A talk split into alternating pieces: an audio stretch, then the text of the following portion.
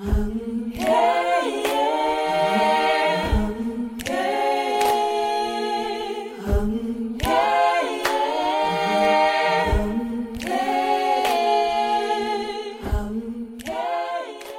lytter til Kan Venus synge? En podcast om at være kvindelig musiker i den danske musikbranche. Og ikke mindst om musik. Det er et faktum, at kvindelige musikere ikke får lige så meget spilletid i radioen som deres mandlige kollegaer. At de ikke bliver streamet i lige så høj grad. At pladeselskaberne ikke satser lige så mange penge på dem. Og at de fleste spillesteder og festivalers programmer domineres af mænd.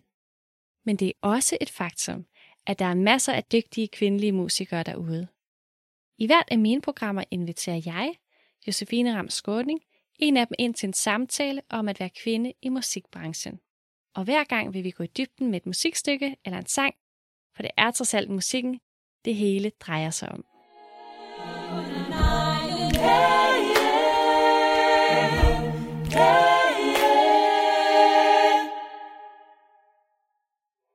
Hej og velkommen til Cavinos Synge, og det er med mig, Josefine Ram Skåning.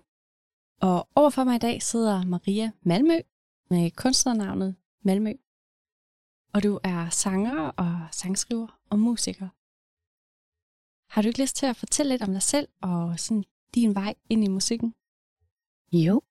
Og allerførst, hvor er det helt vildt dejligt at være her. Jeg synes, det er så skønt og vigtigt at give kvinder en stemme på den her måde. Jamen jo. Fortæl lidt om mig selv, om min musik. Eller hvad tænker du? Med dit liv med musikken. Hvordan fandt du ud af, at du skulle være musiker eller sanger? Er det noget, du altid mm. har vidst? Ja, det tror jeg på en eller anden måde. Altså, men det har aldrig været så... Jeg tror bare altid, det har ligget i min DNA på en eller anden måde. Det mm. har sådan altid været sådan en del af, af mig som menneske at udtrykke mig. Det har ikke nødvendigvis været, været så vigtigt, om det var ikke musik, eller, eller male, eller danse, eller at bygge ting, mm. eller plante ting ude i haven. Det har sådan set ikke været så afgørende for mig. Men det er det her med sådan at skabe noget, og se det gro på en eller anden måde. Og jo i virkeligheden også mine børn. det er jo, ja. De er jo også, altså, det er også noget, man, man på en eller anden måde skaber. Men der giver man, mere, nej det ved jeg ikke, om man giver mere slip der. Det gør man måske egentlig på samme måde med et kunstværk egentlig. Ja. At man giver slip og skal lade dem være deres egne. Det skal man jo også med, med et kunstværk eller med sin, sin plade, eller hvad det nu er, man, man skaber. Så jeg tror altid, det har været sådan en, øhm, sådan en del af mig på en eller anden måde. Så kommer jeg ud i en familie, som er sådan meget øh, kunstneriske og kreative og spiller musik og spiller teater. Og, så det har ligesom været en del af, af det hjem, jeg også kommer fra. Ja. Så det har ligesom været lige så naturligt som at trække vejret. Og du har læst dramaturgi? Ja, det er længe siden nu. ja. Men det er rigtigt, det har jeg. Ja. Så det er ikke fordi, du sådan har valgt, hvad kan man sige, den direkte eller den mest oplagte vej til at blive musiker, sådan med konservatoriet og sådan. Nej, Nej, det kan man jo også diskutere, om det er den mest oplagte vej. Men det er rigtigt. Der er, jo, der er jo mange måder at blive det er der musiker nemlig. på. Og jeg tror, det er jo også, altså, hvis man gør det, og er det, så er man det jo, kan man ja. sige. Det er i hvert fald lidt min sådan, på en eller anden måde, livsfilosofi. Øh, Intet ondt om konservatoriet, jeg synes, det er et fedt mm. sted. Men jeg tror, min vej har ikke været, været den vej. I hvert fald ikke indtil nu. Øhm, men jeg er sådan en, jeg, jeg kaster mig bare ud i det. Så det var også sådan, altså jeg læste dramaturgi, og jeg kunne bare mærke, det er spændende nok, og det er fint nok, men jeg, jeg følte bare, at jeg sådan sad og snakkede og skrev og diskuterede rundt omkring det, jeg gerne ville hele tiden. Og så må man sådan bevæge mig rundt i cirkler omkring det. Ja. Hvor jeg ville godt sådan ind til det der skabende. Jeg ville godt ind og have hænderne og kroppen og hovedet og hjertet ind i det der, den der mm. materie og arbejde med det på en eller anden måde. Og det kunne jeg bare mærke, det var, ikke, det var ikke der. I hvert fald ikke på det tidspunkt i mit liv. Og så tror jeg, så sprang jeg jo bare med hovedet først. Og sådan fra den ene dag til den jeg tog lige bacheloren færdig. Og så var jeg sådan, okay, nu, nu gør jeg det her. Nu, nu skal jeg skrive musik. Og det har jeg jo altid gjort. Jeg tror, jeg skrev min første sang, der var 11. Ja. og så altså bare altid siddet og klimpret på klaveret, og ja, spillet alle mulige underlige ting på guitar, som, som endte med at lyde meget godt, men jeg anede ikke, hvad jeg spillede. Altså, du ved, Nej. helt fuldstændig intuitivt. Øhm, ja, så så gjorde jeg det simpelthen bare, og øh, tog til koncerter og hørte musikere spille, fordi jeg skulle finde nogen at spille med. Og det skulle ligesom røre mig, det skulle være de rigtige, rigtige mennesker på en eller anden måde, som, som var genklang. Og så, ja, så gik jeg bare op og spurgte. Er det rigtigt? med? Ja, ja. Sejt. med til at, ja, jeg har, jeg har skrevet lidt nogle sange her sammen med Asger. Mm, Kunne du tænke dig at, at, at spille med? Sådan, ja, men det, det vil jeg gerne. Nej. Og det er ligesom stadigvæk dem, jeg spiller med. Ja, nej, Ja. hvor fedt. Så det er sådan Ja. ret intuitivt, og det tror jeg også er ret meget sådan, jeg er.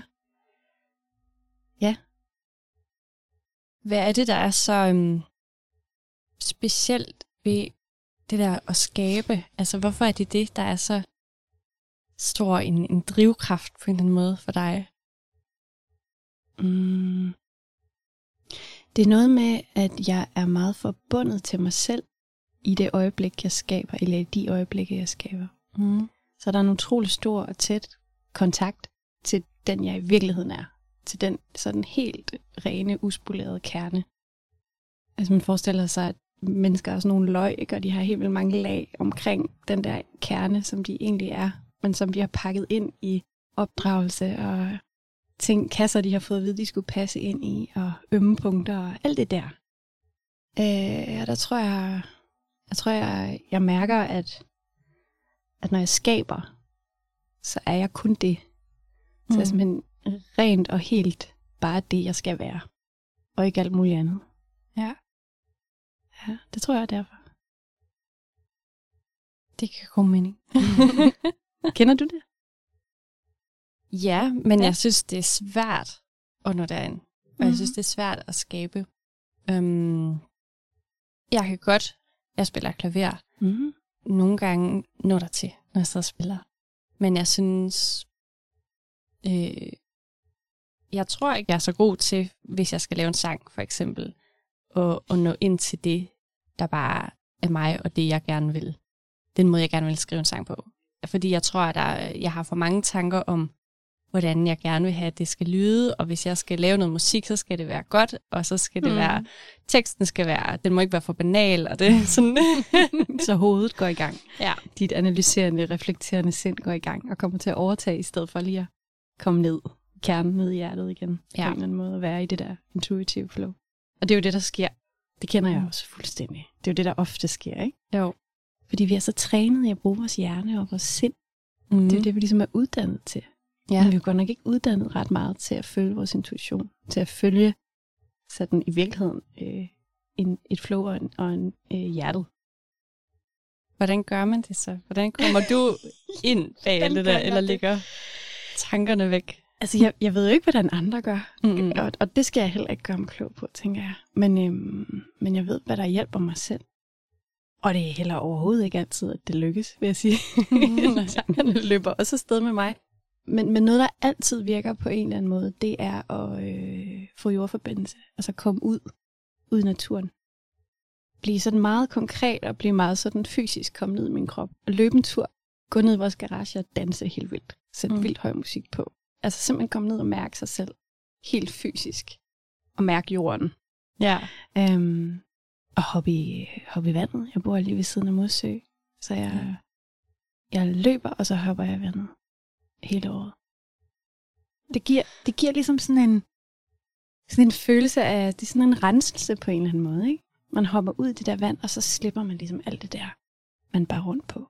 Så man bare sådan helt genfødt på en eller anden måde, når man står op af det der vand igen. Så, så ja, ja, jeg er virkelig sådan et menneske, som øh, har virkelig meget brug for, øh, for jordkontakt og jordforbindelse og, øh, og, og mærke det der. Og gerne sådan to gange om ugen. ja. Ellers så kører hjernen afsted med Ja. mig. Så det er min, eller i hvert fald en af, en af måderne, jeg... Så mediterer jeg. Jeg har Mhm. sådan en meditationspraksis, så jeg mediterer hver dag om morgenen, og som aften så renser ligesom indtrykkene ud, inden jeg går i seng. Så der er ligesom sådan en sådan helt klar rutine i at se ind i mit system på en eller anden måde. Så der altid ligesom bliver fyldt op af energi om morgenen, og der bliver renset ud om aftenen. Der er også sådan en cirkulær, øh, hvad kan man sige, bevægelse i det, som Ja. giver ro og giver, øh, giver forbindelse indad til. Det tror jeg er de to ting, der hjælper mig ned på jorden igen. Ja. Det er... Det synes jeg er tankevækkende. Det kan jeg lige tænke over. Hvorfor er det tankevækkende, Just? Øh, jamen, det tror jeg er, fordi når jeg tænker på den måde, jeg selv lever, så er det meget sådan bylivsagtigt. Mm. Øh, arbejde, øh, være ude i byen, øh, mm. ikke så meget natur. Jeg vinterbader godt nok også. Men, Mhm. sådan, men ellers så er det meget sådan noget med at være gå til koncerter og gå ud og få en øl og sådan, øh, og sådan have lidt fart over feltet Mm. øh, Mm. på den måde. Øhm, og ikke så meget, ikke så meget, hvad kan man sige, kontakt til natur, og ikke så meget sådan, øh, ikke så meget sådan søgen indad. Det er meget sådan noget med, øh, jeg arbejder også som booker, så sådan noget med at have styr på kalendere og Mm. øh, aftaler og opgaver og Mm. have overblik øh, og, og sådan nogle poster melder jeg mig tit til. Ja, klart. Og have det gode overblik. ja, nemlig. Styr på sagerne. Øhm, men ikke så meget, og, og det, det er jo også, fordi jeg synes, det er sjovt. Og fordi jeg synes, det er fedt at være ude i byen og ude til koncerter og så videre. Øh, men ikke så meget, bruger ikke så meget tid på sådan at bare lige finde lidt ro. Mangler du det? Det er ikke noget, jeg har tænkt over, men Nej. det kan godt være, at hvis at jeg vil skabe noget, at det vil at det så vil være gavnligt. Mm. Mm. Men man kan sige, hvis du ikke mangler det, så mangler du jo ikke noget. Nej. Heldigvis er mennesker jo fuldstændig forskellige. Ja. Og det her, det er jo bare mig. Så du skal jo gøre det, der er det helt rigtige for dig. Mm. Og hvis det er at, at være udad lige nu, det sted, du er i dit liv, så er det da bare det, du skal, ja. skal gøre, tænker jeg. Ja. Ja. Nu er du med i dag i sådan en podcast, der handler om kvindelige musikere. Mm. Hvordan har du det hvad kan jeg sige, med det spørgsmål, altså med kvinder i musikken? Det er jo meget op i tiden at, at snakke om det. Mm. Er det noget, du sådan tænker over eller forholder dig til?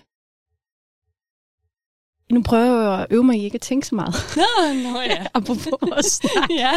men, øh, men jeg kan prøve at, øh, at mærke efter, hvad jeg, hvad jeg umiddelbart lige sådan Mhm. intuitivt tænker om det. Øhm, jeg synes, det er helt vildt vigtigt. Øhm, jeg synes, det er en vildt vigtig, øh, som jeg også lige startede med at sige, jeg synes, det er en enormt vigtig snak, fordi man kan jo ligesom se, at der er udfordringer. Og ikke bare på tallene. Mm. Det er meget det, som der skal til, for at der bliver lavet ændringer nogle gange. Og det synes jeg også er problematisk. Ja. At der ligesom skal hardcore facts til i en branche, hvor det bare ikke er oplagt at lave ligesom hardcore facts eller vilde rapporter, fordi mange af tingene er mere dynamiske og mere sådan fleksible og flydende, og aftaler er ligesom mere åbne, og nogle steder er der ikke kontrakter på, og alle de her ting. Ikke? Så der er ligesom, som jeg lige umiddelbart oplever det, en strukturel udfordring og en kulturudfordring i hele branchen. Så jeg synes, det er fedt. Der kommer fokus nu. Jeg synes, det er opløftende, at der kommer noget nyt. Både i forhold til, ja, til køn og til... Jamen, at der, der, der sker noget. Og, at, og jeg synes i højere grad også, at folk ligesom går sammen om at ligesom sige, hey, vi støtter hinanden i det, og vi er flere, der er i samme situation og sådan noget. Ikke? Det gør det jo også nemmere, at man i fællesskab kan, kan spare og kan dele. Øhm, nu tænker jeg meget på musikbevægelsen. Men det kunne jeg også godt tænke mig, at der var mere af, tror jeg. Og det har også gået sådan og fiflet lidt med, sådan, kunne man lave noget, altså sådan mere, nu, nu er jeg sådan meget jordbund, så kunne mm. man lave noget fysisk? Altså kunne man mødes rigtigt? Fordi Ja. det er dejligt med det der øh, netværk og sådan noget, men jeg tror bare, jeg har vildt meget brug for at møde mennesker. Vildt meget brug for at se dem i øjnene og mærke dem. Hvis der er noget, den her coronatid har lært os og lært mig, så er det virkelig meget sådan øhm, sociale relationer og forbindelser og sådan vibrationer fra hinanden, vi hele tiden aflæser og hele tiden reagerer på. Ikke? Så jeg tror, man skal virkelig ikke undervurdere den der fysiske, det fysiske møde, det der Mhm. sker i det mellem mennesker. Så det synes jeg kunne være ret dejligt, hvis der var noget mere af. Altså jeg har også gået sådan og tænkt om, og, og starter lidt på at simpelthen mødes med nogle musikere. Altså, mm. nogle, nu er det så godt nok ikke kun kvindelige, men, øh, men, øh, men også kvindelige musikere. Ikke? Ja. For eksempel har jeg mødtes med Christine Stockholm nogle gange, og bare sådan, du ved, drukket kaffe og spist frokost, og bare sparet og lyttede til musik, og, og bare, altså du ved, ikke skulle noget. Og ikke Ja. noget sådan nødvendigvis på agendaen. Man skulle ikke Mhm. nå noget. Man skulle ikke ligesom præstere eller snakke om et eller andet fikst på en eller anden måde. Men at der ligesom bare er et rum, hvor man kan dele de her ting. Fordi det er altså ikke ret mange steder, hvor der er det. Øhm, men det tror jeg gælder for både mænd og kvinder i musikbranchen. Så på den måde har jeg det også lidt dobbelt med hele den der kvinde. Mm. Mm. Øh, altså, jeg, jeg er totalt på det, og jeg synes virkelig, det er vigtigt. Men jeg synes også, det er vigtigt, at man ikke glemmer mændene i det. Altså man ikke kommer til at ekskludere dem i det på en eller anden måde. Fordi for mig dybest set, så er musik musik. Om det bliver spillet af en mand eller en kvinde, det er dybest set ligegyldigt. Altså jeg synes, den der kønsdebat, og nu skal jeg passe på, hvad jeg siger. Jeg ikke komme til at lyde, som om jeg ikke går ind for feminisme og for, for hele den her bevægelse, der er i gang, for det gør jeg. Men jeg tror også, det er enormt vigtigt at have fokus på mennesket, og ikke så meget på køn. Mm. Og have fokus på, hvor er det, vi er, hvor er det, vi er mere ens, i stedet for at fokusere på forskellighederne, og fokusere på alt det, vi ikke kan blive enige om, og alt det, som er hårdt og svært. Og det er jo helt vildt vigtigt at fokusere på, hvor, hvad er det, vi kan gøre sammen, og hvad er det, de forskellige segmenter kan gøre og spille ind med, og hvordan kan vi så udvikle noget fedt sammen, eller udvikle os frem mod en kultur, som, som er fed at være i for alle. Og der, der er lang vej nu. Rigtig lang vej, synes jeg Ja. jeg oplever. altså, og det er ikke kun for kvinder, altså det er hele musikbranchen. Altså, jeg, ved- jeg hører ikke ret mange snakke om det, men nu, nu er jeg bare sådan totalt ærlig. Ja, jeg, synes, ja. jeg hører ikke ret mange sådan helt ærligt sige, den der branche, det er sgu ikke sjovt at være i. Og det, det synes jeg ikke, der. Nej.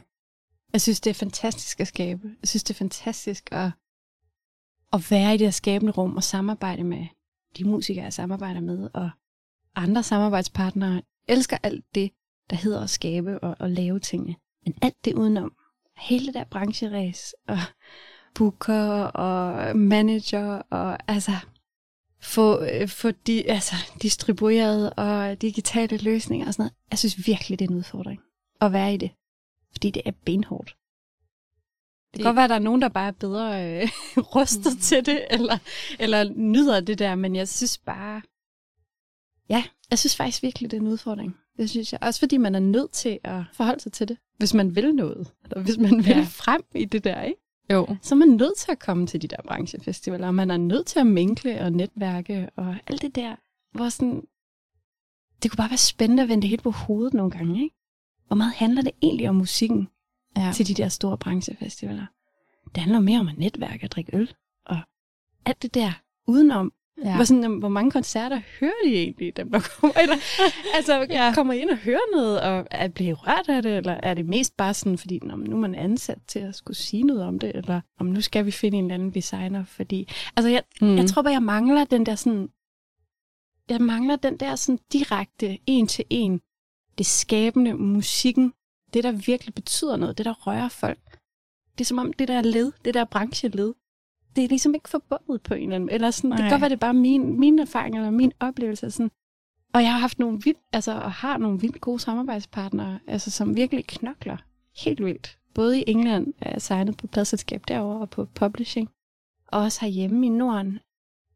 Og de knokler, det er det samme, de siger.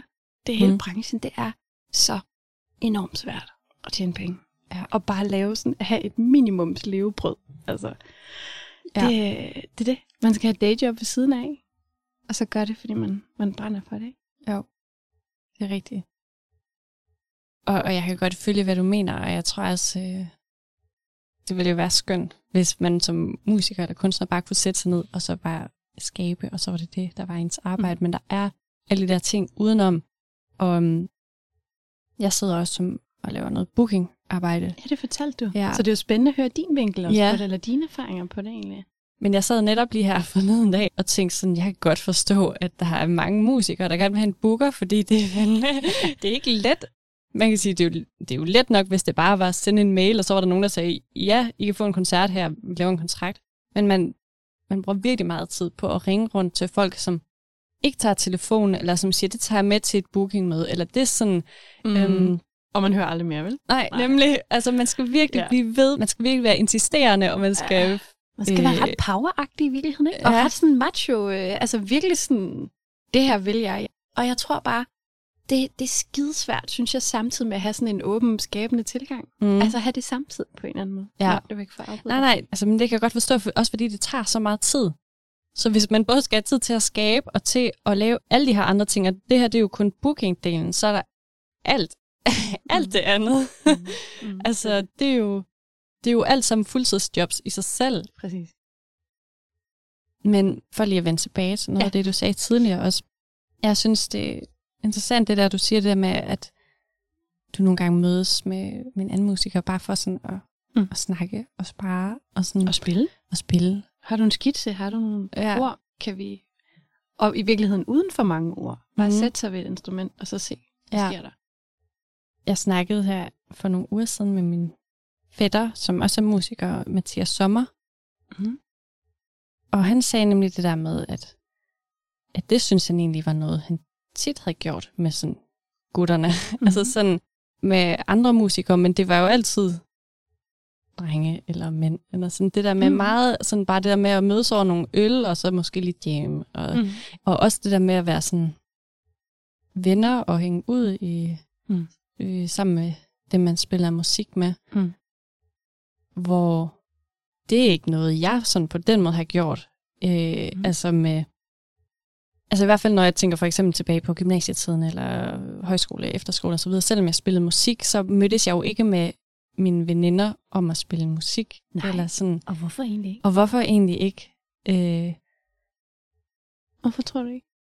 Jamen, øh, jamen, jeg tror, at jeg... Nu kan jeg jo kun tale for mig selv, men Mhm. jeg synes, det har været... Det synes jeg stadigvæk, men mega grænseoverskridende at skulle bare sidde og jamme Mhm. sammen med andre. Så kan de høre, hvis man laver fejl, eller hvis man ikke fanger, Mm. øh, I don't know, at de har skiftet akkord, eller eller andet. Det er rigtigt. Ja. Men hvad er det værste, der kan ske? Det er at blive afsløret i, at man en gang imellem laver fejl og er et menneske. Ja, Det gør vi jo alle sammen. det er rigtigt. Det er Og rigtigt. det er ikke så farligt. Nej. Det er nemt for mig at sidde og sige, ikke? Ej, men, Men, det er øh, rigtigt nok. Men det gør vi jo. Ja. Altså. Og så tror jeg, altså jeg synger i et kor, Luna mm. Vocals, hvor vi improviserer meget. Fedt. Det synes jeg er virkelig fedt. Men jeg synes også, det er nemmere at gøre med stemmen, end med et instrument. Mm. Men det er måske, fordi jeg sådan er klassisk uddannet på klaver, og, Okay, og ikke ja. så meget vant til på den måde, så bare at spille ud fra akkorder. Eller sådan. Der er jeg meget vant til at have noderne mm. foran mig. Hvad gør du så for, når du ligesom...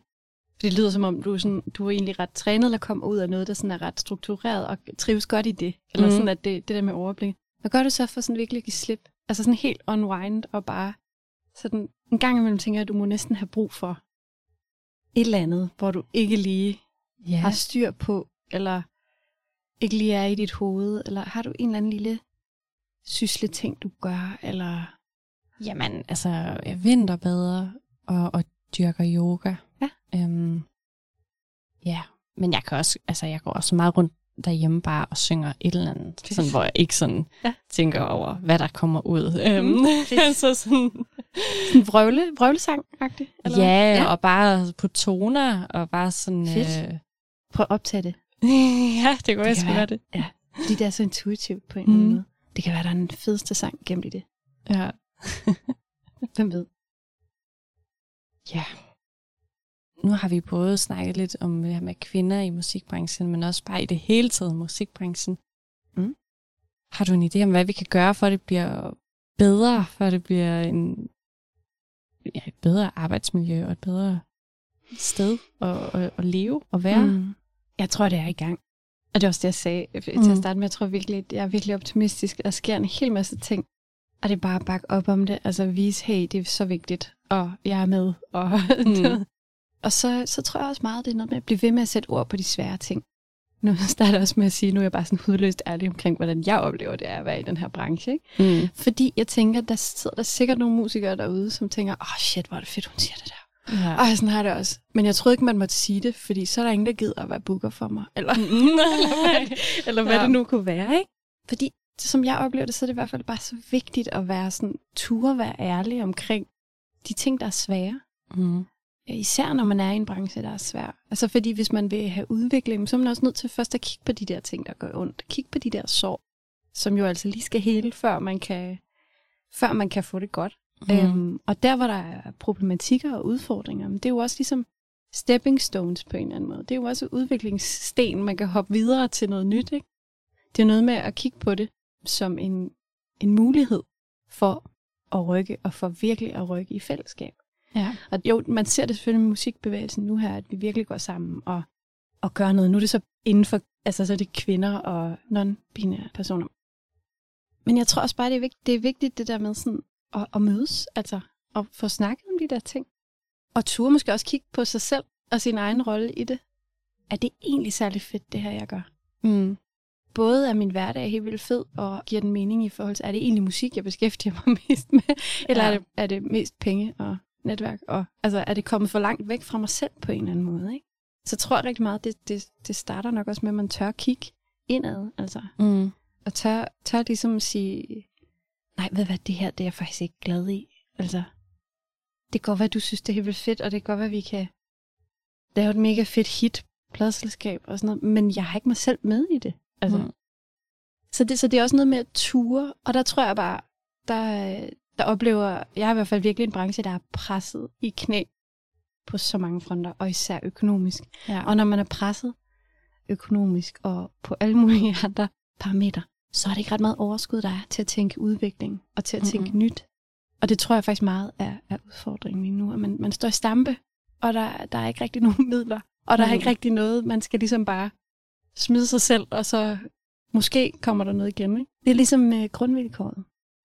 Så jeg har ikke nogen sådan færdig, færdig løsning på, hvad kunne man gøre, men det her er måske nogle tanker omkring, hvad, hvad man måske kunne, øh, kunne stille op. Så synes jeg, der mangler nogle rum. Mm. Nogle rum at, at mødes om de her ting, faktisk. Ja. Der mangler også, at vi går, går mere sammen, Ja. synes jeg, øhm, i branchen. Altså, musikere går mere sammen. Det kan jeg sagtens sidde og sige, jeg er ikke gået så vanvittigt meget ind i det. Mm. Så der, og der er fantastiske mennesker, der allerede gør det. Så jeg bakker bare ja. helt meget op, som det er lige nu. Men hvem ved, det kan være, at jeg går ind i det. Men apropos, Mm. så er der også bare 24 timer i døgnet, ikke? Og øh, det er bare det at have, øh, altså være, være skabende. Ja. Og samtidig på en eller anden måde skulle ud og vise fladen en gang imellem og, og spille det for nogen. Altså det, det er rigeligt. jeg Ja. ja. Det, det kan jeg godt forstå. Jeg synes, øh, vi skal begynde at snakke lidt om din musik. Mm. Og øh, du har udgivet et album i år, Mm. der hedder The Inevitable End. Mm. Kunne du tænke dig at fortælle lidt om det album? Hvad er konceptet bag? Det er jo sådan et ret stramt koncept, blev det til. Det er, det er fem forudsigelser. Fem skæringer på en øh, gennemsigtig vinyl. Og det er et, det er et hologram for menneskeheden. Intet mindre, Josefine. Intet mindre. Præcis. Det er meget ambitiøst. Det er meget ambitiøst. Jeg ved, jeg ved ikke, om det er ambitiøst, men, øh, men det var sådan, det blev. Ja. Og det er, øh, hvad kan man sige, en forestilling om, eller en tanke, et eksperiment, vil jeg sige, som handler om, hvad er det, der sker lige nu? Hvordan er det, verden den faktisk er ved at gå under? Hvordan er den er ved at smuldre under fødderne på os, på en eller anden måde? Um, og det synes jeg bare, jeg ser og så på rigtig mange forskellige måder. Og så, det er jo, jeg har været i gang med den her plade i fire år, eller et eller andet, ikke? Ja. og udviklet på konceptet allerede inden og sådan noget. Ikke? Øhm, og så kom corona. Ja. Og det var jo bare sådan... Altså, jeg havde jo siddet og også skrevet på noget, som sådan... The End er jo sådan, handler jo om afslutningen på det hele. En sygdom eller en vira eller et eller andet, der ligesom dræber os alle på jorden. Og så kom det der. Ja. så så gik de opfyldelse. Den profeti, jeg havde lavet. Jeg var sådan helt... Åh oh, nej, jeg, jeg tør ikke skrive med musik nu. det, det går ikke. Det går ikke. Mm. Så, øh, så nu her, da jeg så blev færdig med den, så sådan, okay, ikke flere dommedags. Øh, Nej. kan have flere, flere nu. Mm. Nej, men så konceptet handler af, det er jo, det er jo et værk, mere ja. end det er et album. Nu har jeg taget det med, så jeg sidder med det i hænderne. Ja. Og det er også lidt spændende, ikke, når man har arbejdet så længe på noget, og så, så er det her, ligesom. Ja. Så er det jo, så er det jo gennemsigtigt og spejler, som jeg sagde, det hologram på, på os, Mm. som menneskehed på en eller anden måde. Det spejler dig og mig, og det spejler os som civilisation på en eller anden måde. Ja. Hvad er det, vi gør ved, ved det her sted, vi lever? Og hvordan er det, vi gør det? Så der er ligesom taget udgangspunkt i både mine sådan, egne erfaringer og observationer omkring de problematikker, jeg ser i, i, i samfundet og i mennesket som helhed. Altså, hvad er det for nogle ting, vi kæmper med? Apropos sådan noget med at være meget op i sit hoved, ikke? Og klima, og Ja. corona, og alle de gode sager har ja. jeg samlet på den her. Pakket ind i øh, øh, sådan lækkerhed, lækker, lækker gennemsigtige ting. Ja. Ja, ja, den er utrolig flot, og det er jo både altså vinylen, selve vinylen, der er gennemsigtig, og coveret. Den er nemlig fuldstændig gennemsigtig og helt transparent, og så har den hvid, hvid skrift. Men man skal jo bare bestille en, ikke? Jo, Og få det en man. hjem, og, Ja. og den, er, den pynter flot i stuen, sige. Det gør den. Udover, den er god lyd. øhm, ja, så det er ligesom tænkt som et spejl. og Også at man kan tage den op foran ansigtet i virkeligheden. Så er det jo min historie på en eller anden måde. Så er det min Ja. ende. Jo. Du kan tage den op for en... Altså, så er det dit liv og din spejling og dine udfordringer på en eller anden måde, ikke? Jo. Øhm, så det er, sådan, det er sådan det, der er tanken. Men jeg er jo sådan en, jeg er sådan totalt ukompromisløs på den måde. Jeg vil jo altid mere. Jeg arbejder meget lidt kun lydligt, når jeg arbejder med min musik. Det er altid med en eller anden form for sanselighed. Om det så er sådan taktile sansninger, altså at føle noget, der er blødt eller hårdt, eller lytte til noget, eller se noget. Øh, tåge, eller rim, eller duk på et blad. Eller, så det er sådan super øh, taktilt på en eller anden måde. Og det tror jeg også, man sådan... Eller det ved jeg ikke, men det kunne jeg forestille mig, at man kan høre i musikken. Ja. De der sådan helt... Øh, meget sådan... Øh, ja, hvad, for et ord skal man bruge, Josefine? Du kan hjælpe mig måske. Sådan, Jamen, det er meget sanseligt, og det er Ja, det meget det. sådan... Øhm, for eksempel er der sådan nogle, jamen sådan nogle knitrelyde Mm. i nogle af dem, som man mm. næsten kan føle. Ja, præcis. Ja. Og det er det, jeg håber. At Mhm. man kan føle det inde i sin krop. Okay, jeg ved ikke, om jeg sagde. Sagde jeg noget om konceptet? Ja, Nej, det gør du. Så godt. sådan øh, verdens undergang i, øh, Ja, men i et fem hu- kapitler. Ja, nemlig, men et håbefuldt kald. Altså, Mm. mm. det er ikke sådan en... Mm, nu siger jeg, at vi alle sammen dør. Mm. Og så, og så, altså, det er jo med sådan en, en, et ønske om forandring. Altså, og ja. det er jo også sådan, jeg har brugt det her sådan, are you listening to the future? Altså, lytter du i virkeligheden til fremtiden? Lytter du til dig selv i det? Tør du ændre de ting, som er nødvendige for at kunne være i verden på en god måde, både for dig selv og for andre mennesker, ikke? Det er en håbefuld appel, kan man sige, som jeg sender ud med det her, det her værk. Hvis vi kigger på din musik mere mm. konkret. Det bliver jo beskrevet som sådan noget som Nordic art pop og dream folk, og nogle gange kan jeg godt lidt sidde og tænke sådan, hvad betyder det egentlig? Ja, Hvad, det hvad kan ligger jeg der også godt. Ja, det kan jeg også godt tænke nogle gange. Øh, men hvis du skulle sætte nogle ord på Mm. mm. din musik, det er gode spørgsmål. Hvordan vil du beskrive den, eller, eller hvad vil du sige om den? Jamen, måske noget med, øh, i hvert fald noget med det visuelle på en eller anden måde. Mm. Altså, fordi det er så meget et grundelement, eller en grundsten i min måde at tænke musik, og overhovedet skabe, skabe ja. Noget. Så ja, det, og det er jo ikke, fordi jeg ikke vil sidde her og komme med det helt perfekte ord, men jeg tror simpelthen bare ikke, vi har fundet det. Og jeg tror, det kan være, det kommer.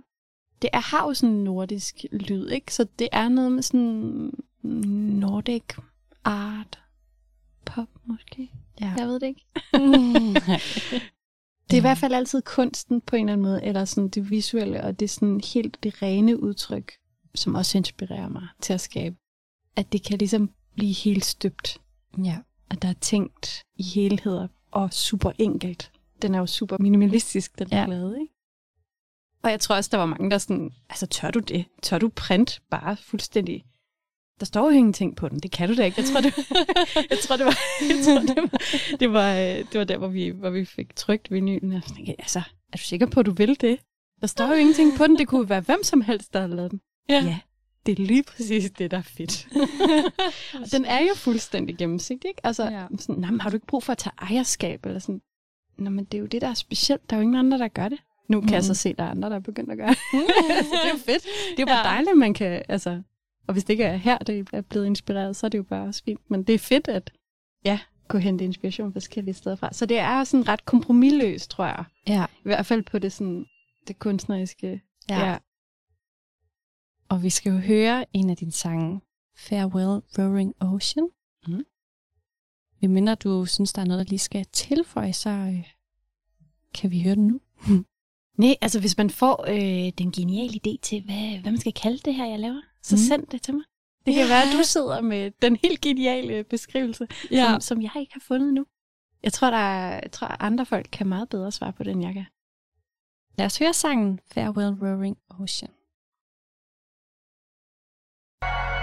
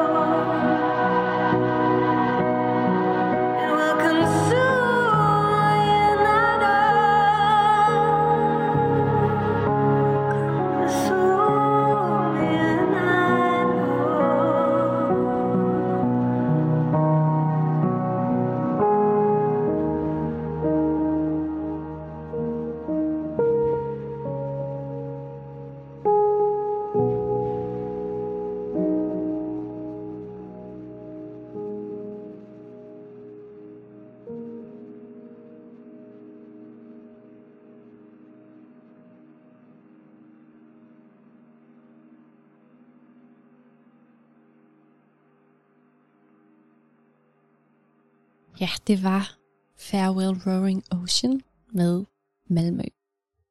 Nu er vi altså nået til, hvad man siger, havets kollaps i den her forudsigelse af, af verdens ende.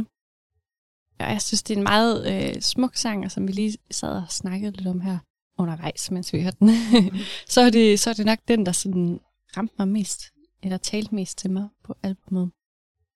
Jeg ved ikke, jeg tror, det har noget med det her lydlandskab at gøre, og den måde, det øh, på en eller anden måde er meget stort eller sådan omsluttende.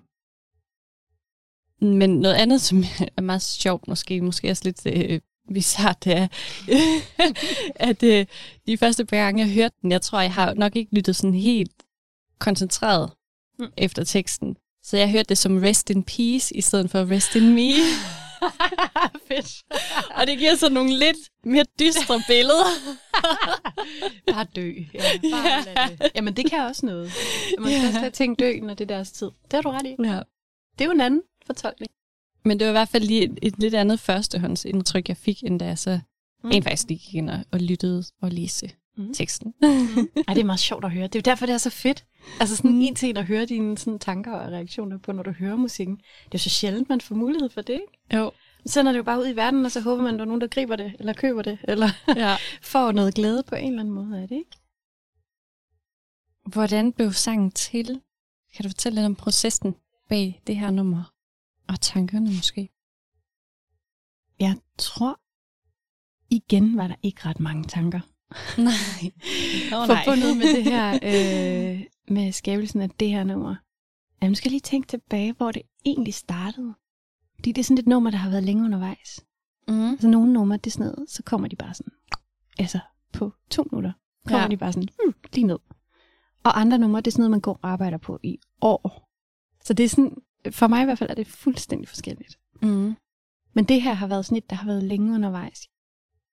Mm, ja, hvornår blev ligesom skidt sådan til det lavet?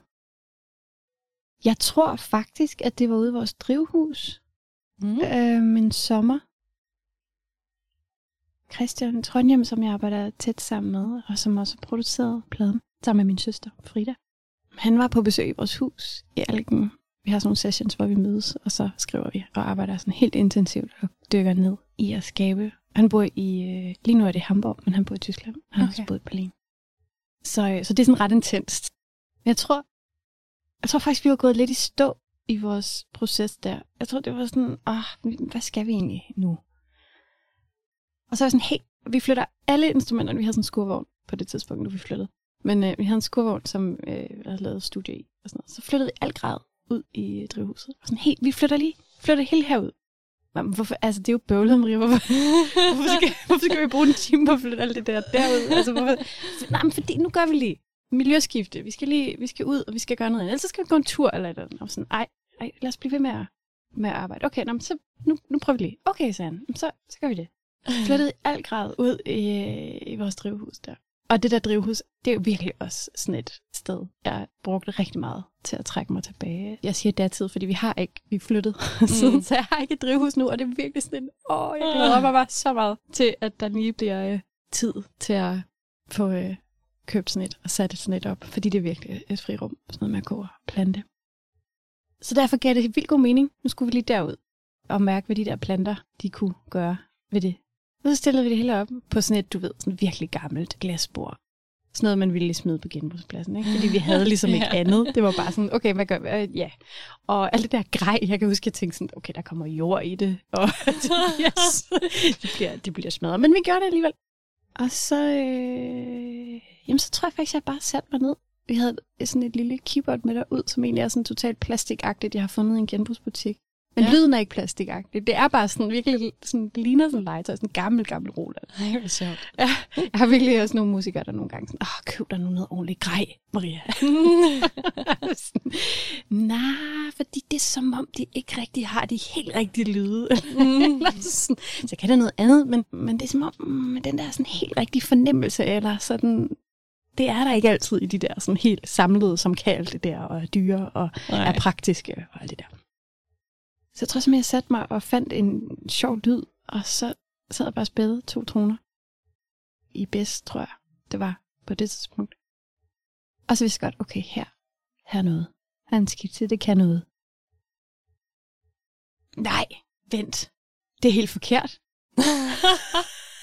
det er fedt. Jeg har bare bygget sådan en hel historie op omkring det. Det er totalt forkert. Kommer jeg i tanke om nu? Det er helt forkert, det jeg sidder og siger. Fordi det var ikke første gang, vi arbejdede med det. Nej, okay. Det, jeg tror, det, det er måske anden gang eller sådan noget, hvor vi sådan har tog det op, skitsen mm. op og arbejdet videre med den, og tog den ud i drivhuset. Nej, øh, skitsen til Roaring Ocean var faktisk også på Grønland. Det var okay. sammen med Jens Mikkel. En af de der øh, aftener, efter vi havde spillet. Der havde jeg ligesom øh, skitsen til, eller havde jeg ligesom de her toner, og noget, nogle ord, og sådan og så satte jeg mig bare til, til at spille dem, og så, øh, og så spillede en spille på, som jo egentlig er bassist, han spillede på, øh, på keyboardet. Og så, mm. så sang jeg, så lavede vi sådan en lille live session. Den kan man se i øvrigt. Nå? Og fra Grønland, den ligger ude et eller andet sted. Facebook, tror jeg. Ja. Så det var ligesom første. Første sådan rigtig, øh, ja, en spadestik på det nummer. Og så tog vi den op der i drivhuset, og så fik den noget for. Det var en virkelig lang historie for noget, som Nå, jamen sådan er det. jamen, men det, det understreger jo bare det, du siger med, at sådan sang kan bare være undervejs i virkelig lang tid. Er det det? Altså. Er det, det en af dem, der har været sådan virkelig længe undervejs? Kan du fortælle, hvilke instrumenter er der med i den her sang? Ja, der er den der gamle gode øh, genbrugs synthesizer, og der sådan er knækket sådan et, øh, og det er vist sket efter. Men knækket sådan, sådan en tangent af, fordi vi har haft den med alle mulige steder. ja. Så er der bas. En smækkel ligger i den der sådan helt sådan rolige, pumpeagtige hjerteslagsrytme nedenunder. Så er der trommer, som Andreas mm. spiller, som er sådan egentlig mere perkussive lyde. Um, og så er der elektroniske trommer, som sådan smelter meget sammen med det er meget det, vi arbejder med, Christian og jeg. Prøve at arbejde med det organiske over for det elektroniske, og prøve at få det til at lege og bryde med hinanden på en eller anden måde. Få det til sådan at, at mødes. Så det ikke tipper over til det ene, og heller ikke til det andet. Det synes jeg er helt spændende. Christian er elektronisk musiker, og ja. laver musik til spil. Og, ja, sådan. og jeg er jo sådan en, hvis jeg kunne vælge, så satte jeg mig jo bare ned med et instrument. Eller sådan. Det, altså, det er jo sådan en fuldstændig sådan, uh, indgroet ting af del af, hvem jeg er, fordi det er så intuitivt. Mm. Altså, jeg kan bare sætte mig ned, så kommer det ud en til en. Og så kan jeg optage det, og så er det der ligesom. Ikke? Så det er jo meget sådan et møde imellem det der sådan super uh, intuitive, enkle, organiske, og så det mere elektroniske. Og det, det er et spændende felt at arbejde i, synes jeg. Og det har jeg egentlig altid sådan virkelig gerne ville dykke ned i, men det er først efter Christian er blevet sådan en tæt del af produktionen, at det sådan er blevet oplagt på en eller anden måde. Hvor til at starte med var det meget mere sådan folk. Den første plade, vi kom med Star. Så den Ja. allerførste Time and Tide Wait- Waits for No Man. Ikke? Altså det, det er sådan meget mere øhm, håndspillet på en eller anden måde. Ikke? Det, det er et spændende felt, det her mellem det elektroniske og det akustiske. Og jeg synes også, det er sjovt, hvordan det elektroniske nogle gange kan virke nærmest mere naturligt eller mere organisk. Ja. Selvom at det er jo lavet ja, 100% elektronisk mm. på en computer, eller hvad man nu har siddet Mhm. med. Altså, der er selvfølgelig noget med at sådan akustisk og sådan folkmusik og sådan noget. Det, det forbinder vi jo også på en eller anden måde med noget naturligt. Men, øhm, men det er bare sjovt, synes jeg også, hvordan det her egentlig meget elektroniske, altså at man kan få sådan nogle, jamen nærmest sådan naturbilleder ind i hovedet, og Mm. hvordan det kan fremkalde også den her organiske Mm. fornemmelse. Det er jo nok det, som vi har håbet, vil jeg sige. ja. Det er, jo, det, er jo, det er jo det, som vi synes var spændende at arbejde med. At kunne få de her store, sådan, jamen forhåbentlig visuelle landskaber, og samtidig helt nære taktile følelser af jamen netop øh, du på et græsstrå, eller hårdhed i vandet, eller altså du ved, de der sådan helt fuldstændig udefinerbare, uforklarlige følelser. Og fy, helt fysiske fornemmelser også nogle gange. Ja. Jeg ved ikke, om det måske har noget at gøre, men det tror jeg, jeg har snakket med nogle andre om i det her program, men det der med, når vi hører en guitar eller et klaver, så har vi et præcist billede af, hvad det er. Så når nu det er en guitar, der spiller, den Mm. ser sådan her ud, Mm. så sidder man med sådan her. Hvor mange af de her elektroniske lyde, vi ved godt, det kommer fra en computer, Mm. men det er jo ikke det de billeder, man får. Der er det måske lidt mere åbent, bare for nogle billeder, man ligesom kan koble på, eller man kan, Mm. hvordan, hvad det ligesom er, man hører. Ja, vi har ikke nogen fast definerede associationer til, hvad, hvad er det, vi skal tænke på, når vi hører de her lyde. Nemlig. Men det er også sådan, det er en balance, fordi det kan også komme over og Mm. blive ligegyldigt. Og det synes jeg tit, vi har været i, altså når vi har siddet og arbejdet, altså sådan nede i produktionen, altså lynhurtigt, Christian og jeg er sådan, ah, nu bliver det for elektronisk. Så mister man faktisk den der sådan ret intuitive nerve af noget, der er spillet her og nu. Den der øjebliksfølelse. Det er en super fin balance, og det er virkelig sådan, det er enormt svært sådan, "Nå, nu mistede vi den. Okay, det der, det skal lige pilles af. Man går sådan på, øh, på listetær på en eller anden måde, ikke? og afvejer hele tiden. Det er virkelig sådan et fint følende system, hele det der med at producere. Så jeg vil aldrig kunne gøre det selv. Der er jo vildt mange, der gør det hele selv, og jeg synes, de er så vildt seje. Bare sådan, om jeg producerer også selv al min musik. Respekt for det. Men det er jo også helt forskellige tilgange. Altså at sidde med det akustiske, eller arbejde med det elektronisk. Altså det er jo øh, nogle helt forskellige håndværk. Øh, Ja, men jeg har altid vidst, at jeg skulle derover. ja. Altså, jeg har altid vidst, at jeg skulle over og, og lege med det der elektroniske. Mm. Selvom jeg ikke selv kan. så jeg har godt vidst, at jeg skulle ja. på en eller anden måde finde en. Det har ikke været sådan bevidst. Men nu her efter, at jeg har arbejdet sammen med Christian på den her plade, og også øh, lidt før, så har jeg bare kunne se, at det, at det skulle jeg. Nu sagde jeg jo til at starte med det her, med det her lydbillede, som er meget på en eller anden måde stort og, og sådan omfavnende. Øh, men det er jo også, som du nævnte, et meget perkussivt nummer. Altså der er nogle meget Mm. sådan perkussive elementer. Mange underdelinger. Rigtig mange her.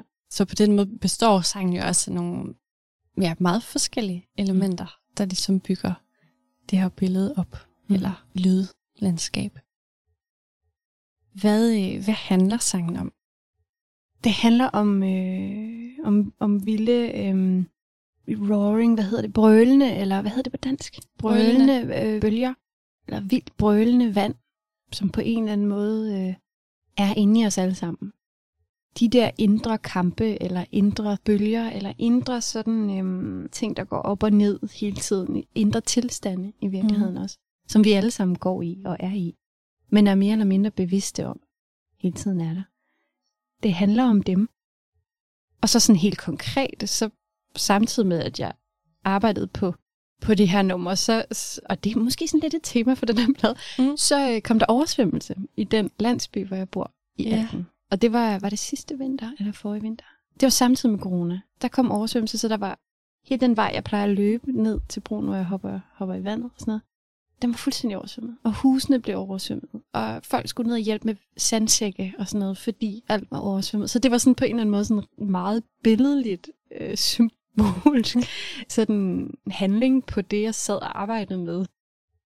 Så det er, det er en sang om de her vilde, øh, brølende øh, bølger eller vande, som bevæger sig inde i, inde i os, men også som jo bevæger sig uden for os øh, hele tiden. Så der er ligesom to niveauer. Der er både et indre niveau, og så er der et ydre niveau, som, som netop er det her naturen. Altså naturens vilde kræfter, som vi jo er enormt forbundet til, selvom at vi prøver at flygte fra det, og glemmer at komme ud i den. Altså vi startede jo med at leve sammen med naturen, og følge naturen, og bo i en hytte, og lave et bål, og altså hele tiden være forbundet med den natur, som vi jo er en, en del af. Ikke? Vi narer på en måde os selv som mennesker, ikke? når vi fortæller os selv, at vi ikke er det, for vi skal jo dø, og vi skal jo være en del af det igen, og den jord, og vi er det jo hele tiden. Så det er på en måde sådan en stor illusion. Det er derfor, det er helt vildt spændende, du har valgt det her nummer, fordi ja. det er faktisk det, der er sværest at tale om. Ja. Altså, så, så hvis, hvis du tænker, det giver ikke mening, ja, det forstår jeg ikke. Så sig, så sig lige til. Ja. Fordi jeg tror, det var faktisk også, også uh, mit label, det de skulle udgive det her nummer. Og jeg så skulle ligesom, så sender man sådan, du ved, det kender du. Så sender ja. man sådan et, et citat om, hvad det handler om til pressen, og pressen med ud og alt det der. Og så skulle jeg sende et citat. Og det gjorde jeg. Og han forstod det ikke. Altså Nej. som i overhovedet ikke. Nej. Og heller ikke mit engelske label. Han var sådan, det forstår jeg ikke. Og jeg måtte ligesom, jamen det er jo fordi, der er to niveauer, og det er jo ikke kun en, en, en menneskelig øh, ligesom proces, og det er heller ikke kun naturen. Vi har ligesom samspillet imellem de to, og sådan, det, det gav ikke mening. Altså, de, de forstod det simpelthen ikke. Og jeg ved ikke, om jeg nogensinde fik det forklaret, så de forstod det. Men forhåbentlig var der nogle lyttere, der, der forstod. Jeg tror også, musikken talte til dem. Det kunne jeg mærke. Mm. Men, men du ved, sådan, selve det at sætte ord på, hvad det egentlig handlede om, det er enormt svært. Fordi jeg føler så meget, at det nummer her, det er så meget en til en med, hvordan jeg hørte det, eller mærkede det, da det kom ud på en eller anden måde. Ikke? Mm. Så det der med så bagefter skulle efterrationalisere med ord, det føles forkert. Og øh, jeg vil gerne prøve. Yeah. men, men, men, men det føles, altså jeg tror bare, jeg har det sådan, jeg har jo sagt det, både med ord, men også med lydene, altså med, mm. med det, som er i det nummer på en eller anden måde. Ikke? Det er ret sjovt, at det lige er, ja, så netop er det her nummer, du, øh, du har valgt. Men jeg tror, det selve sådan roden til det her nummer kom efter at have læst i den her bog. Jeg har faktisk taget en bog med, det, fordi det er der, det der, det ligesom startede. Det hedder Designing Destiny, af en, der hedder Kamlish. Ja, hvor han ligesom fortæller om, jamen, om søvn i virkeligheden. Ja. Om at, øh, at regulere vores, vores, øh, vores vaner tilbage til noget, der er naturligt igen på en eller anden måde. I stedet for at blive oppe helt vildt sent og sidde og kigge ind i en skærm. Og så er man fuldstændig smadret, når man så står op, og så bliver hele dagen fuldstændig, og så bliver det sådan en cyklus af underskud, dårlig ernæring, øh, alt det der. Ikke så meget motion, for man har ikke overskud til, og alt det der, ikke? Mm. Øhm, men sådan, ja, sådan et fokus på, så det er mega kedeligt, så gå i seng klokken 9. Gå i seng klokken 9 og vågn og være mega frisk. Eller vågn og være helt smadret, men så er det i hvert fald sovet. og øh, altså, nu er det også, fordi jeg har to små børn, ikke? så det er sådan, det er også rimelig praktisk, når de vågner mange gange om natten. så, ja. så, er det også, så er det også virkelig godt og nødvendigt nogle gange. Der er bare et eller andet i måden, han ligesom netop forklarer de her sådan helt naturlige tilstande, som vi bare har glemt. Altså ja. at følge naturen, gå i seng, når solen går ned, stå op, når solen står op. Der er en grund til, at mennesket fra urtiden har gjort det. Jo jo, så er det praktisk, og der kunne man se noget. Men der er måske også nogle vibrationsting, der er også nogle ting i forhold til at forbinde sig til naturen, som heller ikke er tilfældigt. Det kan være, det ikke har været bevidst. Mm. Men der er i hvert fald nogle ting, jeg synes i hvert fald, når jeg har eksperimenteret med at gøre det sådan helt bevidst, så har det gjort en forskel. For min, mit velbefindende. Og ja, og der tror jeg faktisk, det var faktisk, øh, der læste jeg i forbindelse med hele det her søvn, øh, søvn øh, pattern og sådan noget, der læste jeg netop det her med sådan, når man, vi bliver ligesom, og som mennesker, vi er sådan lidt tiltrukket af det der, der er ubehageligt. Det der, der ikke er så rart. Det der, der mm. er de mm. vilde, brølende bølger, som vi godt ved, dybest set, inderst inde, det, det er ikke skide smart, det her. Mm. Det, det er faktisk ikke, det, hvis jeg nu lige tænkte mig om, så skulle jeg faktisk ikke det. Så skulle jeg gå hjem i seng, eller det her menneske, han er, han er sgu ikke god for mig. Jeg skulle egentlig, jeg skulle egentlig bare tage mit gode tøj at gå, ikke? Ja. Men alligevel, så, åh, så bliver vi lige hængende, for det er lidt spændende også, ikke? Det der med, det der, der er spændende, og de der vilde bølger, som vi sådan på en eller anden måde bliver tiltrukket af, det taler han noget om. Og jeg tror faktisk, det var det her afsnit. Skal jeg læse det? Det må Læse du gerne. Ja. Det, det var det, jeg læste. Og så, så, øh, ja, så, så kom, kom der ligesom... Øh, skal jeg lige se, hvor meget jeg skal læse af det. Øh, It is another day gone by, you see, like roaring oceans. They look so beautiful. You can write poems about these roaring ro- oceans, but the beauty is when there is a pond without any waves. And utter serenity all around. Even the falling of a small leaf can create so many small waves that it seems as if it is disturbed. So the choice is yours. Do you want to lead your life like roaring oceans, which is so pleasing to so many people today? And you can never know anything that is happening there. You're lost in the waves of your disturbed consciousness. But when the consciousness is settled, even the slightest change or variation is noticed. The way even the fall of the lightest leaf can create waves, they are felt. Ja, jeg tror, jeg tror, det var ligesom det, det jeg læste. Det kan jeg godt genkende fra, fra din tekst. Altså ja. nogle af ordene selvfølgelig. Titlen Roaring Oceans, men også det her med den her pond. Mm. Ja. Jeg synes, det giver god mening, det her med... Det, jeg får ud af det, når du fortæller om det, det er den her måde, vi ligesom har disconnected os Mm. med dansk ord, Mm-hmm. fra, fra naturen og den øh, naturlige måde at leve på, og at, og der er så meget øh, andet, som ligesom tager vores opmærksomhed nu, og som Mm. vi vælger at bruge Mm. vores opmærksomhed på, øhm, mm. som er alt muligt andet end, øh, end den naturlige måde at leve på, og som er den måde, vi ligesom måske er, er skabt til at, Mm. at leve på. Mm. Ja. Kender måske også alle sammen det der med at komme hjem fra et arrangement eller en fest, eller hvad det nu er, og så bare være sådan fuldstændig øh, fyldt op. Kender du det? Ja. Ja, sådan fuldstændig fyldt op af indtryk. Altså man føler bare, at man er sådan en svamp, der bare har suget hele aften, og nu er man bare sådan helt, åh, kan man bare ikke mere. Altså det der med, hvordan, hvordan behøver jeg ikke at være den svamp? Hvordan kan jeg være i en, i en tilstand, som jeg måske ikke synes er rar? Eller være i en situation med et menneske, hvor jeg kan mærke, at det her, det er ikke nødvendigvis noget, det er ikke en måde, jeg synes er fed at tale til hinanden på, eller sådan, uden mm. at tage det ind. Hvordan kan jeg være i en bevidsthed, hvor jeg ligesom lader det fare igennem mig, uden at, ja, uden at gå ind i det, uden at blive den der svamp, der samler på de, Mm. på de, øhm, de der indtryk. Ja. Og det er jo det, det er jo det, øh, nummeret handler om. Altså, hvordan bliver jeg en stille sø indeni, selvom der foregår kaos omkring mig. Og nogle gange kan jeg det, og andre gange kan jeg det ikke. Og det er jo det, de der store yogier kan.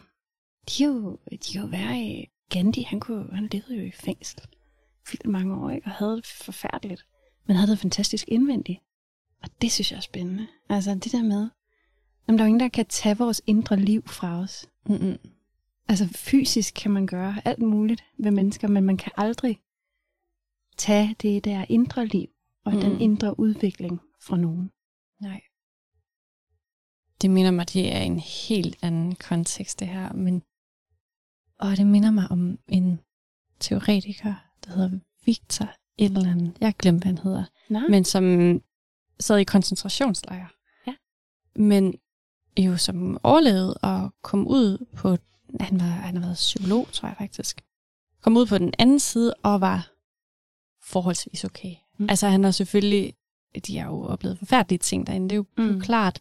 Men det han havde lagt meget mærke til, mens han var derinde, det var, at der var nogen, som ligesom kom bedre igennem det psykisk end andre. Og øh, altså noget af det, han så har filosoferet over senere, det var så, at det måske var noget med det der med, at man var i stand til at finde en mening med livet, og sådan forestille sig et liv efter ja. den svære tid.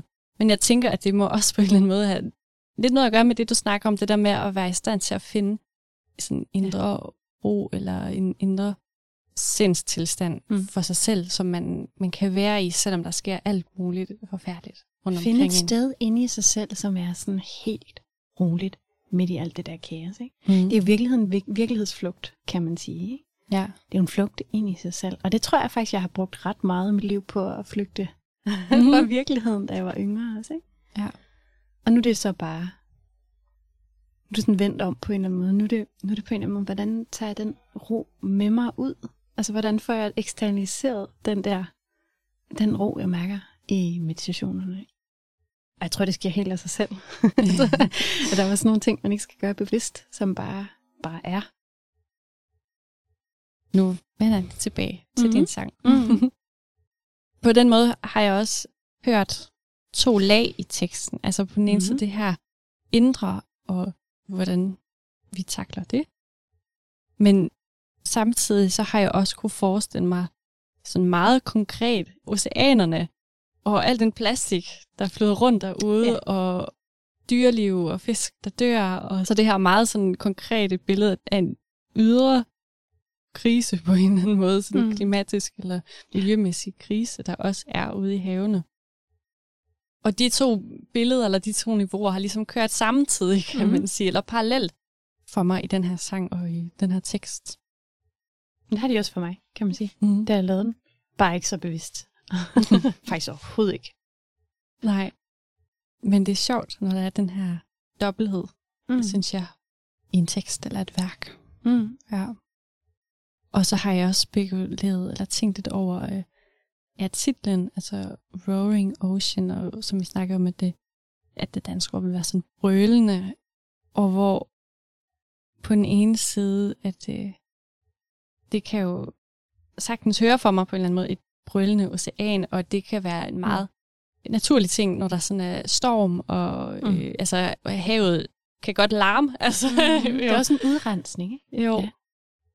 Samtidig med, at et brøl jo også kan være noget, der ligesom kommer ud af vrede, eller afmagt, mm. eller at man på en eller anden måde lider, eller Mm. mm. sådan, altså at det er en form for sådan følelsesudbrud. Ja, fed betragtning. Ja. Så på den ene side meget sådan naturlig, når man havet skal larme, og på den anden side også sådan meget, øh, også kan være et, tegn på noget meget kritisk, på en Ja. eller anden måde. Ja. Der er simpelthen noget galt her. Mm. Mm. Så gøre noget ved. Og så har jeg også tænkt på det her med farvel. At det både kan betragtes som noget godt og noget trist eller negativt i den her forbindelse, fordi det både kan være en form for farvel til det hav, vi kender, hvis alle dyrene dør, og det bliver fyldt op med, med plastik. Mm. Men på den anden side, når man så tager det her indre niveau med, så er det jo en, en god ting at sige farvel til det røllende ocean inde i sig selv, at man Ja. ligesom finder hen til en form for indre fred, eller hvad man mm. skal sige. På den måde ligger der også den her dobbelthed i sangen.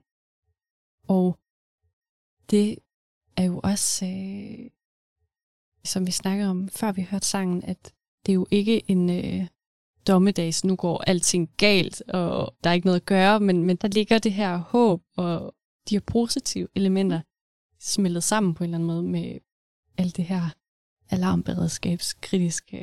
Det er en appel, altså det er jo Ja. virkelig et ønske om forandring. Mm. Det er virkelig mit håb, at vi ligesom på en eller anden måde kollektivt tør kigge på, hvad er det egentlig, vi gør? Hvad er det egentlig, du gør i mange sammenhænge i livet, ikke? Mm. Hvis man gør det, og tør ligesom kigge på det, helt nøgent og ærligt, og stå der i mørket og kigge på sig selv, og ændre det, altså så kunne vi virkelig rykke, rykke nogle, nogle adfærdsmønstre, og noget klima, og noget, altså på samfundsplan, ikke? Så det er det, der er mit håb på en eller anden Mhm. måde, og min opfordring.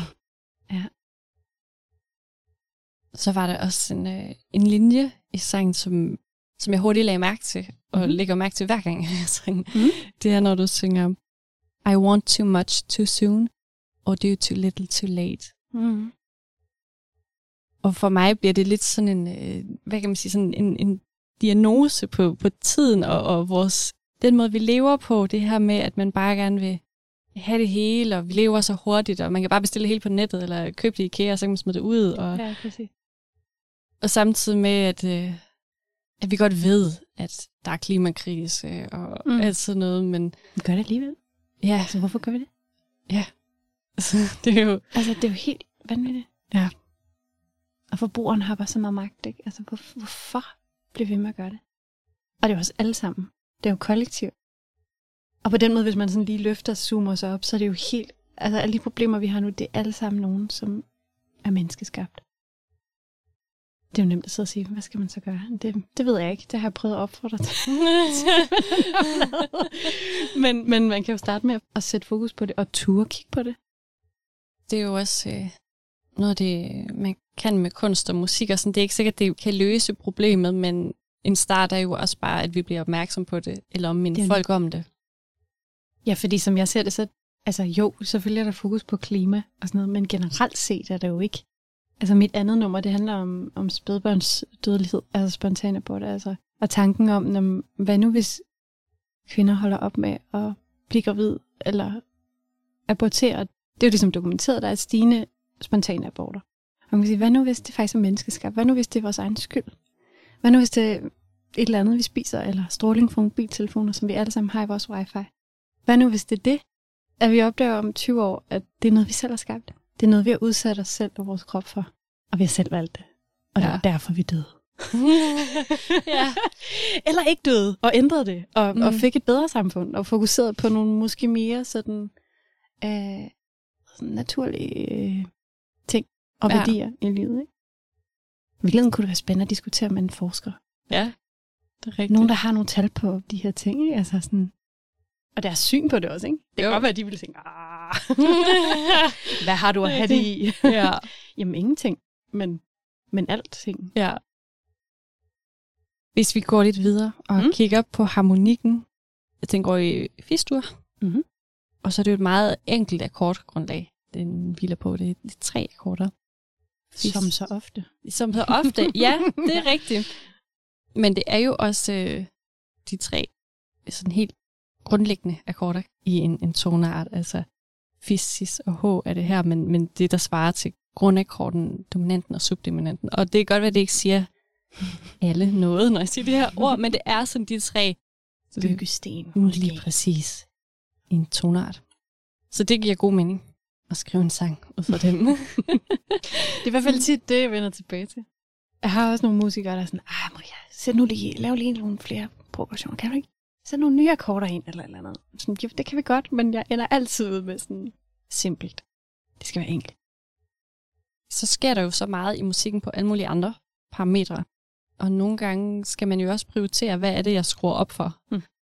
Og hvad er det for et udtryk, jeg gerne vil ud med? Og hvad, hvad formidler det udtryk bedst? Og hvis det ikke er at lave øh, helt vildt mange forskellige akkorder, og sangen skal modulere og flere gange og frem og tilbage, og sådan, så, så er det jo heller ikke det, man skal gøre.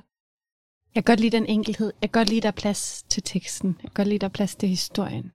At du rent faktisk har opfanget ord og sætninger, det synes jeg er fantastisk. Fordi det er jo det, der taler os til os. Ikke? Altså, hvis det er enkelt nok, så kan du virkelig ramme.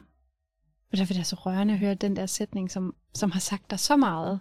Mm. På et andet plan, end det har sagt mig. Hvad var det nu, du sagde? Den der, uh, I, I, want too much Ja. too soon. I do too little Or- too Or late. do too little too late. Ah, ja. ja. ja, præcis. Hvor Ja. det har jeg jo totalt, da jeg har skrevet det, så har det jo fuldstændig været i min egen sådan, altså i det lille menneskeperspektiv på en eller anden måde. Jeg vil for meget på én gang, og så gør jeg for lidt for sent. Ja. Altså så det har været sådan på et helt sådan konkret menneskeligt plan. mm. Og det er jo fantastisk, at det giver mening på det store plan. Ikke? mm. Og nu kan jeg ikke huske, hvor jeg kom fra. Men Men, måske, øh, måske giver det mening alligevel. Det var bare. Jo, jo, men det her med, at, øh, at du laver musikken på en måde, så der også er plads til teksten. Ja, Nemlig. Præcis. Og jeg synes faktisk, det giver meget god mening med den måde, du har brugt akkorderne, de her tre akkorder på. Fordi Okay. hvis vi ser på verset, så er der kun en akkord, en sidste uge.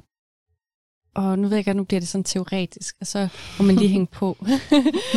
Men sidste ur, akkorden er i den her tonart dominanten, og det vil sige, den, den leder ligesom hen til grundakkorden til tonikaen, men i hele verset kommer vi ikke hjem til tonikaen. Så det er sådan lidt, der er sådan lidt en urolig tilstand, som jeg også synes for eksempel afspejler sig i melodien, som også er på en eller anden måde sådan flyvsk og sådan ryger op og ned af skalaen og på forskellige toner og springer lidt, og sådan, uden at der sådan rigtig er et holdepunkt. Og det det tror jeg, at den her akkord også er med til at skabe den følelse eller den Mm. stemning. Og samtidig med, som du siger, at, at fordi at der ikke sker helt vildt meget i harmonikken, så er der også plads til for eksempel, at melodien kan gøre alt det her, mm. som den gør. Og så kommer vi hen til omkvædet, hvor vi så har alle tre akkorder. Men vi har fis i bassen hele tiden, og fis det er grundtonen. Så på den måde så føler vi os ret meget hjemme Mm-hmm. her, hele vejen igennem omkvædet. Og det er egentlig sjovt, at i versene, hvor der kun er én akkord, der føler man sig sådan, der føler man det lidt uroligt. Mm. Mm. Men i omkvædet, hvor den skifter mellem akkorderne, der føler man, at det sådan er hjemme. Det er paradoxalt, faktisk. Mm. Det er sjovt. Men igen i, i omkvædet, det har selvfølgelig også noget at gøre med, med melodien. Den bliver rolig og ligger på nogle lange Mm. mm. toner. Altså, den bevæger sig ikke så meget rundt. Den springer ikke så meget. Og det gør selvfølgelig også, at det giver en mere sådan rolig fornemmelse. Ja. Så jeg synes faktisk, man kan få rigtig meget ud af også et simpelt akkordgrundlag, som der for eksempel er i den her sang. Mhm. Jeg ved ikke, om du selv tænker så meget over Overhovedet harmonik. Nej. Overhovedet ikke. Altså det er mest, når der kommer en musiker og siger, Ej, skal det ikke være lige lidt mere spændende? Skal vi ikke spice det op? Men jeg har ikke tænkt sådan så bevidst over det. det Nej. ikke. Men det er vildt spændende at høre de her sådan, refleksioner og betragtninger, sådan, for det giver jo så god mening. Det er godt.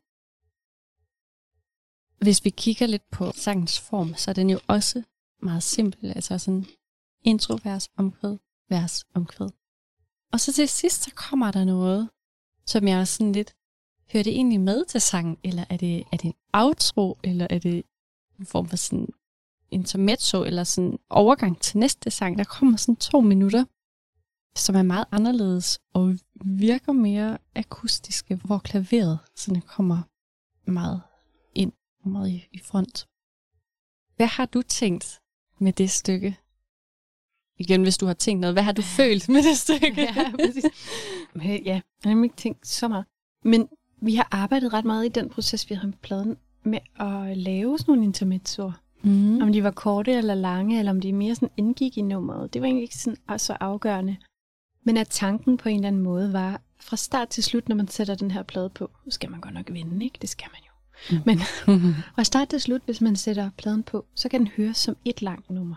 Så det, det er meget mere tænkt som et langt værk, end det egentlig er tænkt som opdelte numre. Nu er vi så bare nødt til at sende dem ud som kunstvideoer en af gangen. Men vi har virkelig prøvet at undgå at kalde det singler så meget, men mere Mm. kalde det forudsigelser, predictions. Så det, det er mere tænkt som bitte små øh, værker, som så samlet, opsummeret set, giver det samlede billede. Lidt ligesom et puslespil, ikke? Så det tror jeg har været tanken. Ja. Jeg synes, det var enormt dejligt at arbejde i sådan et format, hvor man i stedet for at have mange små dele, eller sådan tænke i små dele skulle fungere sammen, så bare zoome ud og sige, nej, hvad, der er én helhed, Mm. som skal, skal spille. Lidt ligesom sådan en, et emotionelt landskab på en eller anden måde, inde i et menneske, ikke? som går i bølger. Ja. Nogle dage er gode, nogle dage er lidt sværere. Ikke? Men at helheden på en eller anden måde øhm, er fra start til slut. Ligesom Ja. et liv. Så bliver man født, og så går man gennem teenagealder, og så bliver man rigtig voksen. Og så, og så lige så stille, så ældes man, og så dør man ligesom naturen. Der er ligesom sådan en cyklisk bevægelse på en eller anden måde. Som jeg ikke så bevidst, men jeg tror på en eller anden måde, jeg har ønsket mig, at den kom med i selve sådan rammen af pladen. Den starter og slutter også med den samme lyd. Så sådan helt konkret, hvis man vender pladen og sætter den på igen, så er det faktisk den samme lyd, og den bliver cyklisk, og igen og igen. Og det tror jeg, også- jeg tror også, det var Ivan, Ivan Rød, der, der gav, der, nej, det er så vildt, fem stjerner. Jeg har aldrig fået fem stjerner for noget før. det var så vildt. Og han tror også, han skrev som noget af det sidste, sådan, man har bare lyst til at vende den om og sætte den på igen, Ja. og igen, og igen, og igen. Fordi det ligesom har det der sådan helt cykliske, det bliver sådan en evighedsplade, ikke? Fordi det er den samme ting, man hører igen. Så det, det er jo fedt, at, det, ja. at det har givet mening. ja. For ham i hvert fald. Altså hvis man bare lige kigger på de her sådan to minutter, eller sådan, der så kommer ud her i sidste del af den her sang, men som måske så lige så godt kunne være overgang til næste sang. Det er Og det er jo også det, der er Øhm. spændende. Det er også det, vi leger med. mm. Men er det en outro eller en intro? Det er lige meget. Det kommer som en overraskelse, fordi at, at sangen kunne godt være sluttet før det. Det lyder som om sangen skal til at stoppe, og så kommer de her klaver ind. Og der, er- der er jo meget tydeligt skift i lyd og stemning, når det her kommer ind. Og øh, en ting, som jeg i hvert fald synes, har lyst til at nævne, Mhm. det er igen meget nørdet, men melodiens ambitus, altså afstanden fra den laveste til den højeste tone, er kæmpe stor i det her lille stykke, og går fra dis til sis. Okay. Så næsten to oktaver. Det er faktisk 22 halvtoner. Altså hvis man sådan tager på klaveret og går en halvtone op ad gangen, det, Det er hedder ligesom en kvart decim. Kvart decim. Okay. En lille kvart decim, ja. Det er et kæmpe spænd, og det er ikke særlig normalt, Nej. at en melodi gør det, og et dis. Er i hvert fald helt dernede, hvor at jeg har svært ved at synge det. Og man kan også høre på den måde, du synger, ikke at du har svært ved at synge det, men at man synger på en anden måde. Måske bliver med meget luft, og det Mm. er ikke, øh, ved mindre man er helt vildt meget alt, altså har, har en dyb, Dyb stemme, stemme, ja. så er det også svært at synge kraftigt dernede. Men det kan noget spændende. Mm. Mm. er derfor, jeg gjorde det. Fordi det har sådan en skrøbelighed. Helt sådan fysisk ja. indbygget. Som er skøn. Det er jo en kontrast til det, vi ellers har hørt i sangen. Det var også vigtigt ja. for mig, kan jeg huske. Det skulle med, det stykke. Og Christian var sådan, ah, er du sikker? Er det ikke som om, det er bare sådan et helt nyt nummer? Nej, det er det ikke. Det synes jeg ikke, det var. Så så blev kompromis ligesom, jamen, så er det en intermezzo, det er en overledning. For det skulle med. ja. Ja. Det er et lidt dystert stykke musik. Mhm. synes jeg lige det her. Og, og hvis man lytter til teksten, så er det jo meget, du synger, It will come soon, the end I know. Mm. Men igen, som vi snakkede om i forhold til teksten, at der kan jo både ligge noget positivt og noget, mm. Noget trist i det her. I en afslutning. Ja. Men lidt ligesom døden, ikke? Langt de fleste forbinder død med noget trist. Men død og det, at noget forgår, det er jo også en lettelse. Det er jo en kæmpe lettelse, en suk, ikke? At få lov til at slippe for at være i en fysisk krop. Det må da være fantastisk. Hvilken lettelse. Ja. Og tænk alt, alle de øh, vilde, brølende bølger, man slipper for. Man kan bare være i den der helt stille sø. Det må Ja. da være skønt. Altså, jeg glæder mig, vil jeg sige. ja. Det er ikke Det er ligesom øh, at få fri, eller sådan det, tror jeg, det, det, det, sådan tænker Ja. jeg det. Det er jo hele tiden det der med, hvordan tænker man det? Mm. Hvordan ser man tingene? Ja. Hvad er det for en tilstand? Hvad er det for en illusion, man lever i og har bygget for sig selv indeni? Mm. Jamen har man bestemt sig for, at døden det er noget forfærdeligt, jamen, så er den det også. Ja. En sidste ting, som jeg på en, mm. en eller anden grund kom, kom lidt til at tænke på med, med den her sang, det var, at jeg synes også, at der kan komme, det blev sådan lidt, det, det lyder meget, øh, hvad man siger, stort eller voldsomt, men det blev sådan lidt bibelsk. Altså, i det gamle testamente er der jo også en forudsigelse af verdens ende. Der er jo skrevet om, om både dommedag og de syv plager og alt det her. Men dommedag, som også kommer på grund af den måde, menneskene har behandlet jorden på, og jorden, der er tør ud. I Bibelen er det jo så sådan noget med, at så er der et bestemt folk, eller Israels folk, der ligesom bliver, kan man sige, reddet. Men, øh, men i hvert fald det her med en form for menneskeskabt undergang. Noget af det, der også gjorde, at jeg kom til at tænke på det, det var også det her store lydbillede, og det blev sådan meget, øh, jeg ved ikke helt, hvad jeg skal, hvordan jeg skal sætte ord på det, men sådan, øh, sådan pompøst noget Mm. af det, og Mm. sådan og, og mindede mig på den måde faktisk også om nogle sådan store klassiske værker, hvor der Ja, ja, også fedt. er nogle, som er sådan mm. meget pompøse og store i lyden og, Mm. og følelsesladet. Jeg lytter vildt meget til klassisk musik også. Ja. Altså, jeg elsker det. Jeg hører alt muligt forskelligt. Jeg elsker det. Altså virkelig. Jeg synes, det kan virkelig noget med følelserne. Og så har det den der sådan helt øh, rene, når vi snakker om sådan nerve og, og kerne. Og sådan det organiske. Altså det er sådan, det er sådan direkte spillet på mm. en eller anden måde. Der er ligesom ikke et filter imellem. Det er følelsen, der bare bliver spillet ud. Det er fantastisk. Jeg tror, vi skal til at slutte af. Er der noget, du gerne vil tilføje her til sidst. Ej, jeg tror simpelthen, vi har øh, nok cirka gennemgået øh, så meget, som jeg kunne forestille mig. kunne. ja. Føler sådan, jeg har sådan udfoldet hele mit liv, og den seneste plade, og vi har bare sådan øh, zoomet ned i sådan en lille boble Ja. i to timer nu. to timer tre kopper kaffe senere. Ja. Det har været så dejligt, altså. Det er godt, det er jeg glad for, du synes. Jeg, heller, jeg har aldrig optaget så længe. Men det er dejligt. Jeg ved ikke, om det siger noget om mig, eller om det siger om, hvad det gør. Men øh, det har i hvert fald været en fornøjelse. Det er jeg glad for, du synes. Og jeg ved, man kan finde dig på sociale medier. Facebook og Instagram og så videre, hvis man, man. gerne vil følge med i, hvad du laver. Ja, hvis man skal have et værk. Ja, Mm. det kan jeg godt anbefale. Jeg har den derhjemme. det er godt. Ja. Rigtig mange gange tak, fordi du ville være med. Selv. Det havde jeg glædet mig til. Og tak til jer, der har lyttet med. Du har lyttet til Kan Venus synge med mig, Josefine Ramskåning, og jeg producerer og redigerer også podcasten. Grafikken er lavet af Christian Fodalsker Jensen, og musikken er skrevet af Ditte Dupont og sunget af Luna Vocals. Ha' det rigtig godt derude, og så lyttes vi forhåbentlig ved.